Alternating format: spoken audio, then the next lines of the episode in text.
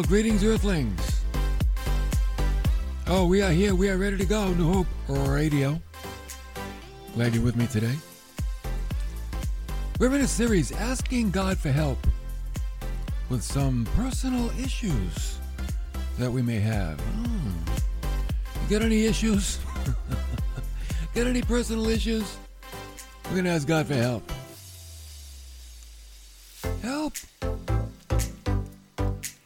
So far, we've talked about the issue of, oh yeah, insecurity. Help, God, I'm insecure. That's a big one. Then we looked at resentment and anger. Oh, yeah, help me, God. I'm resentful and angry.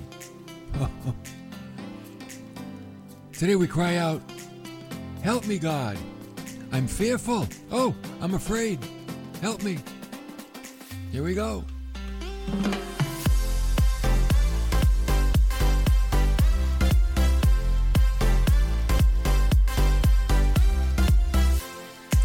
Know, when you think about fear, comes at us in different ways, right? What we hear will cause us to fear. What we see will cause us to fear. What we feel will cause us to fear. What we think will cause us to fear. And you know what? What we smell. You ever smell smoke? It'll cause you to fear. It will. It seems like the five senses are the transmitters of fear. That's what it seems like. And maybe that's why mm, God said, you know, walk by faith. Don't walk by your natural senses because they transmit fear. Walk by faith. Faith brings God into the picture. So we're not going to deny fear is not real. Fear is real. Oh, yes, it is. But what's important is here it comes what we do with it.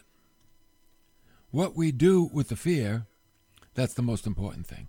Okay? That's what really matters. Everybody gets fear in one way or another, but how we handle it, that's the key. See, fear is caused by the nearness or the presence of danger, or sometimes what we perceive as danger. You know, it could just be a perception. I want us to look at a man today who was moved by the perception of danger. The perception of danger can be as real as the danger itself. Oh, we know that, right? Yeah. Isaac was the son of Abraham. And there was a famine in the land, so he went to the land of Gerar, the land of the Philistines.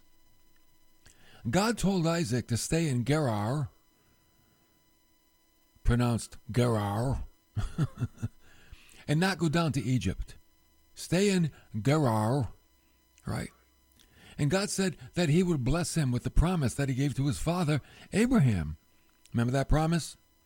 I will multiply your descendants as the stars of heaven and will give your descendants all these lands, and by your descendants all the nations of the earth shall be blessed. Wow. That's Genesis 26 4. In Genesis 26 6, Isaac lived in Gerar. Okay? All right, so far, so good. We like it. Verse 27.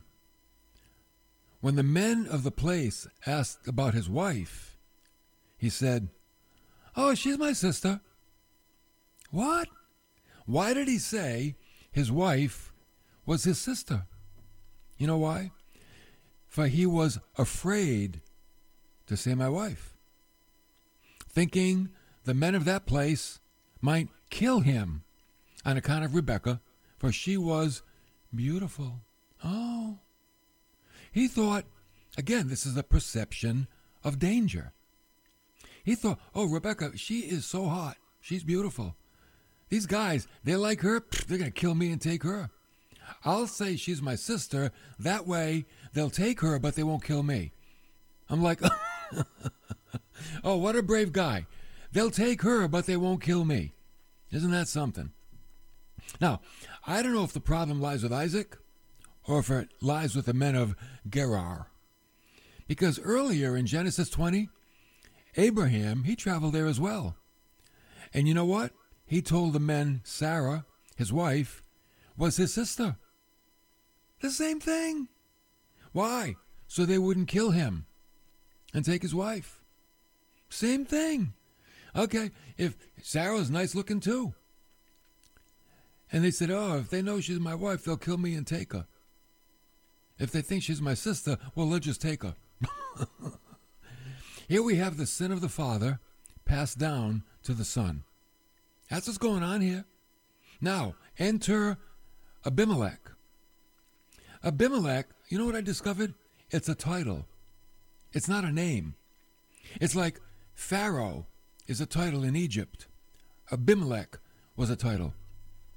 So it came about in verse 8 when he had been there a long time that Abimelech, king of the Philistines, looked out through a window. And he saw, and behold, Isaac, hmm, was caressing his wife, Rebecca. Oh, what were they doing? Outside? out in daylight? Like, like Abimelech can look out the window and there they are. Kind of like mugging up a little bit outside there under the apple tree. Another, you know, like Abimelech's looking and he's like, wait a minute. This guy's acting with Rebecca in a way that a man doesn't act with his sister. No, you you you don't do that with your sister. No, no, there's something going on here. So Abimelech he called Isaac, and he said, "Behold, certainly she's your wife. How then did you say she's my sister?" And Isaac said to him, "Well, because I said I might die on account of her." Oh, the perception of danger. See, it wasn't danger, it was a perceived danger.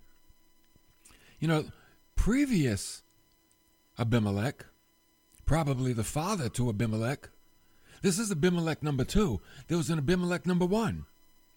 And he was ruling when Abraham lied to him about his wife too. So you're like, what is going on here? Abraham lies to the people under Abimelech saying, No, Sarah, she's not my wife, she's my sister. Then Isaac, a generation later, he lies to them, says, Rebecca, she's not my wife, she's my sister. I wonder if the people are thinking, what is it with these people of God? Why do they lie so much? Why are these people always lying to, to us? And you know, we have to consider what does the unbeliever think of us Christians? What do we give them to think with? You know, what do they see? When they see us in action, out in public, out in the marketplace, at work, wherever we go, what's their perception of the people of God?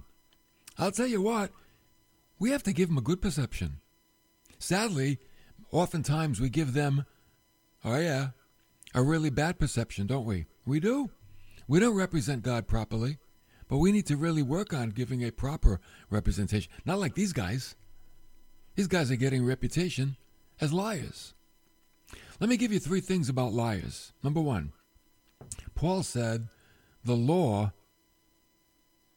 was made for the lawless, some of which are, and he names them in 1 Timothy 1.10, immoral men, homosexuals, kidnappers, and liars and perjurers, and whatever else is contrary to sound teaching. So notice how they're all linked up together. It's like they're all on equal on an equal plane. Immoral, homosexual, kidnappers, liars, perjurers. They're all in the same basket. So don't think, well, because I don't do that sin, I'm not as bad as that one. No, you're all bad. Therefore, there is a penalty or consequence for these lying sins. Secondly, lying gets easier every time. You notice that? For those of you that like to lie, you know it gets easier every time you do it. You get more creative. And 4 Timothy 4 2 speaks of the hypocrisy of liars, seared in their own conscience as with a branding iron. What does that mean? That the conscience just becomes ineffective. Hardness makes it ineffective. You know, in the cowboy days here in America, right? They would brand the steer. They take that hot brand and psh, put the owner's ranch symbol on the side of the steer. And you know what it did to the skin? Oh, it hardened the skin. It made it hard. And Paul is saying, you know, the conscience can be like that. That the conscience can can be seared. And you know how it gets hard and lying. Oh, it just becomes easier. Or every time. You start off practicing with little lies and you realize, ooh, that worked. And then you start going a little deeper and they get a little bigger. And you realize, ooh, that worked too. And before you know it, you're a professional liar. And then one day you get caught. Boom. It's all over. And now you've got the reputation of being a liar. That's no good, but that's what happens. Thirdly, some people, as we're leading right, didn't I just say that? Some people have a reputation for lying. Matter of fact, I think it's kind of comical. In Titus chapter 1, verse 12, where Paul said, One of themselves, a prophet of their own, said, Cretans are always liars, evil beasts, lazy gluttons. So we've got this group of people they call Cretans, people that live in the island of Crete, off Greece. And what's their reputation? They're always liars, they're evil beasts, and they're lazy gluttons. it's like, man, who wants that kind of a reputation? But you know where a reputation comes from? Ourself. We create our own reputation. You can call it a reputation or you can call it a testimony. Call it what you want. We manufacture our own testimonies and our own reputations. You know, it takes a lifetime to build a reputation and a moment to destroy it. Think about that.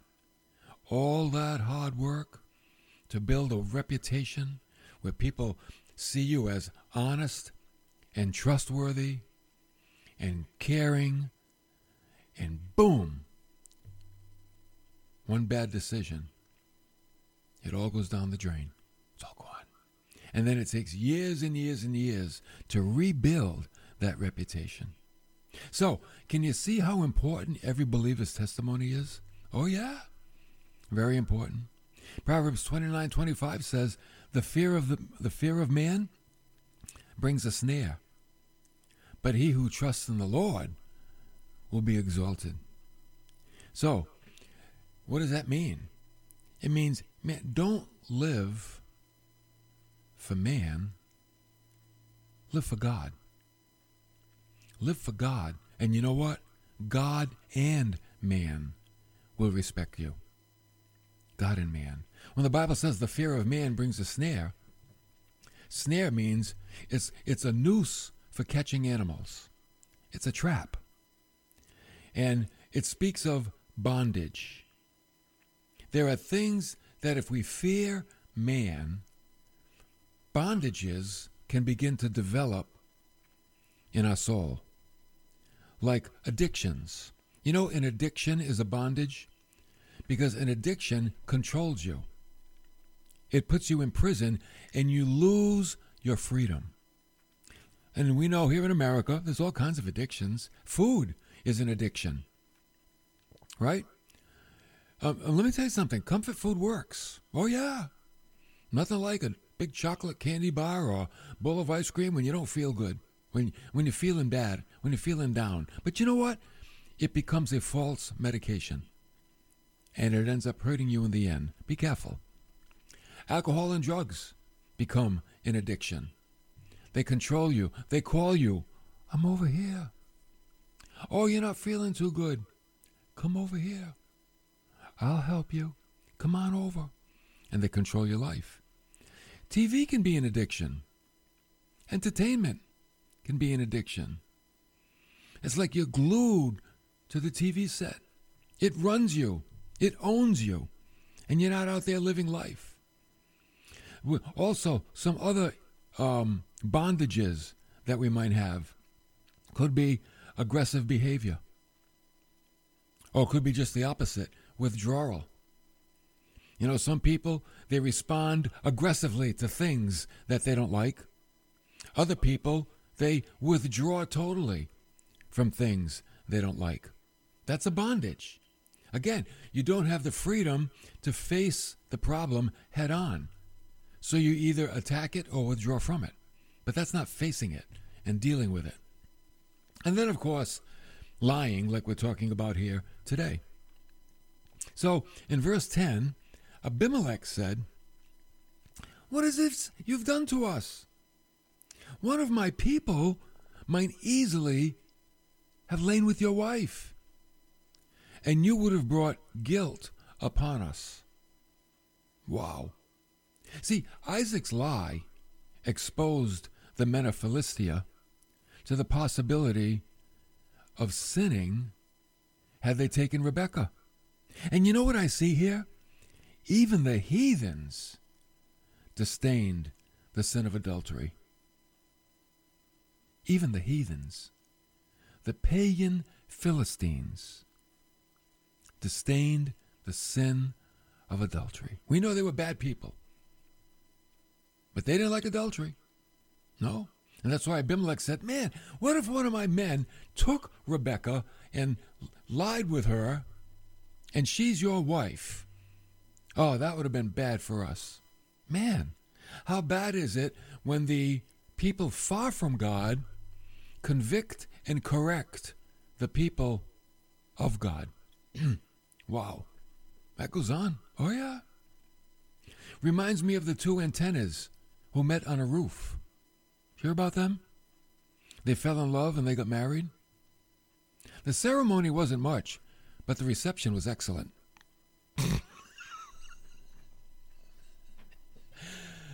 okay, we're going to move on to verse 11. I don't know, I like it. So here, a non believer has a better testimony than a believer. Oh man, that shouldn't be. A non believer has a better testimony than a believer? Is that possible? Yes, it is. Oh, yeah. So Abraham, I mean Abimelech, charged all the people. You know what he said to his people? He who touches this man or his wife shall surely be put to death. Wow. See, the thing that Isaac feared, it wasn't a reality, it was a perception. They weren't going to take him, and they weren't going to take his wife. Perception. Oh, many times, you know, perception can steer us wrong. You got to be so careful. You got to check out even your perception. Now, there were times when even those who walked with Jesus had fear. Again, we're not saying fear is not real. Jesus would often encourage people with his words, especially his disciples which we've already um, uh, probably heard at one time or another in a sermon. Like in Matthew 10 28, Jesus said, Do not fear those who kill the body, but are unable to kill the soul, but rather fear him who is able to destroy both soul and body in hell. What's he talking about? Well, they can kill the body but not the soul. That's mankind. Don't fear man, but fear God. Because God can destroy the soul. He can put the soul in hell. He's the one to fear. And then Jesus said, Are not two sparrows sold for a cent? And yet, not one of them will fall to the ground apart from your Father. He's saying, Jesus, Jesus is saying, even God the Father knows the goings and the comings of little sparrows. So if he knows the goings and the comings of little pharaohs, little sparrows, not pharaohs, sparrows, he said, Oh, do not fear. You are of more value than many sparrows. See? Jesus is always trying to encourage people. If there's one thing he doesn't want his people to do, it's be afraid. Don't be afraid. whether it's danger or perceived danger. Don't be afraid. Jesus said not to be afraid to serve the kingdom. One day, Peter, James, and John, they were out fishing, and they fished into the night and all night, and they caught nothing. And Jesus comes on the beach and he says, Hey, go out into the deep water and let down your nets. And they're like, Oh man, we've been fishing over there all night. There's nothing out there. But okay, Jesus, if you say it, we'll do it. So they went out there and dropped the nets. They caught a ton of fish. They were amazed at Jesus' words. But then you see, he spoke some very mm, unique words. And you know what he said to them? Do not fear. From now on, you'll be catching men. Why did he say, do not fear? Because when you go into the kingdom to serve God, there are times that are going, times are going to appear fearful. That's why Jesus said, do not fear. There will be perceived fear, perceived danger in serving God. So Jesus, Jesus set him up ahead of time. Don't fear. Don't be afraid. You see, once you meet and believe in Jesus, He calls you into something greater. So, whatever He calls you into, don't be afraid. Okay? In Luke chapter 12, people were fearful of having their daily needs met. They were afraid, oh, we're poor, we're hungry, what are we going to do? Jesus said in verse 30, All these things in Luke 12, the nations of the world eagerly seek. But your Father, He knows that you need these things. So here's what you do seek His kingdom, and these things will be added to you. Do not be afraid, little flock, for your Father has chosen gladly to give you the kingdom. See, there should be a difference between the person of God and the person far from God. Yes, the person far from God, they can worry and fret and have anxiety about daily provision. But the person of God, like you that are listening today, have no fear. God knows what you need. And I love that little scripture do not be afraid, little flock. You know, a little flock is pretty defenseless and very dependent on the shepherd. And Jesus calls his disciples, Oh, a little flock. Your Father has chosen gladly to give you what? Oh, the whole kingdom. So, fear is real. Oh, yeah. It comes at us through our senses. You hear something, it might cause you to be afraid. You see something, it might cause you to be afraid. You feel something, you think something, you smell something, and cause you to be afraid. But we handle it in our thinking. How do you handle fear? By the way that you think. 2 Corinthians 10:3 For though we walk in the flesh, we do not war according to the flesh. For the weapons of our warfare, they are not of the flesh, but divinely powerful for the destruction of fortresses. Oh, we are destroying speculations and every lofty thing raised up against the knowledge of God. And we are, here it comes, taking every thought captive to the obedience of Christ. What do we do? Take our thoughts captive. What does that mean? control them. Get control. Get control of your thinking. Don't let the emotions kick in and take over. Don't think with your feelings. Think with the Word of God. This is why we go to church. This is why we learn the Word of God. To have something to think with. Okay? Remember what we said earlier? How important our testimony is? You know, as God's people, we want to give a good testimony and the things that might cause people that don't know God to fear, we're going to stand strong. And we're going to be firm. And we're going to be brave. Because we know God loves us. He can he loves them too, but you see, they don't know it. But we do. We're going to live in what we know. And when you live in what you know about God, you know what you have? Security, comfort. You have certainty. And when you have those things, they replace fear. They do. They replace fear. So you get rid of the fear by controlling your thoughts. And then you, th- you let your thoughts go into the area, the reflection of what it means that you know God and God knows you. And the Word of God becomes your data bank. And you think with the Scriptures. That's what we need to do. Fill up our soul with the Word of God. And then we have something to think with. And if you don't fill up your soul with the Word of God, you know what happens? You become a Mother Hubbard Christian. Oh, yeah. She went to the cupboard, and what she got there, the cupboard was bare. Why? She didn't put anything in it. You got to put food in the cupboard if you're going to make a good meal. And you got to put Scripture in your soul if you're going to think properly and be stable and be courageous and be bold. So God has given us what we need so we can be bold and have a great testimony.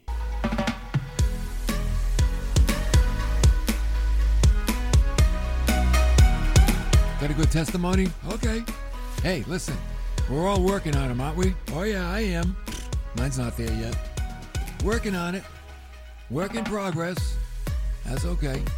Listen, you can email me at newhoperadio7 at gmail.com.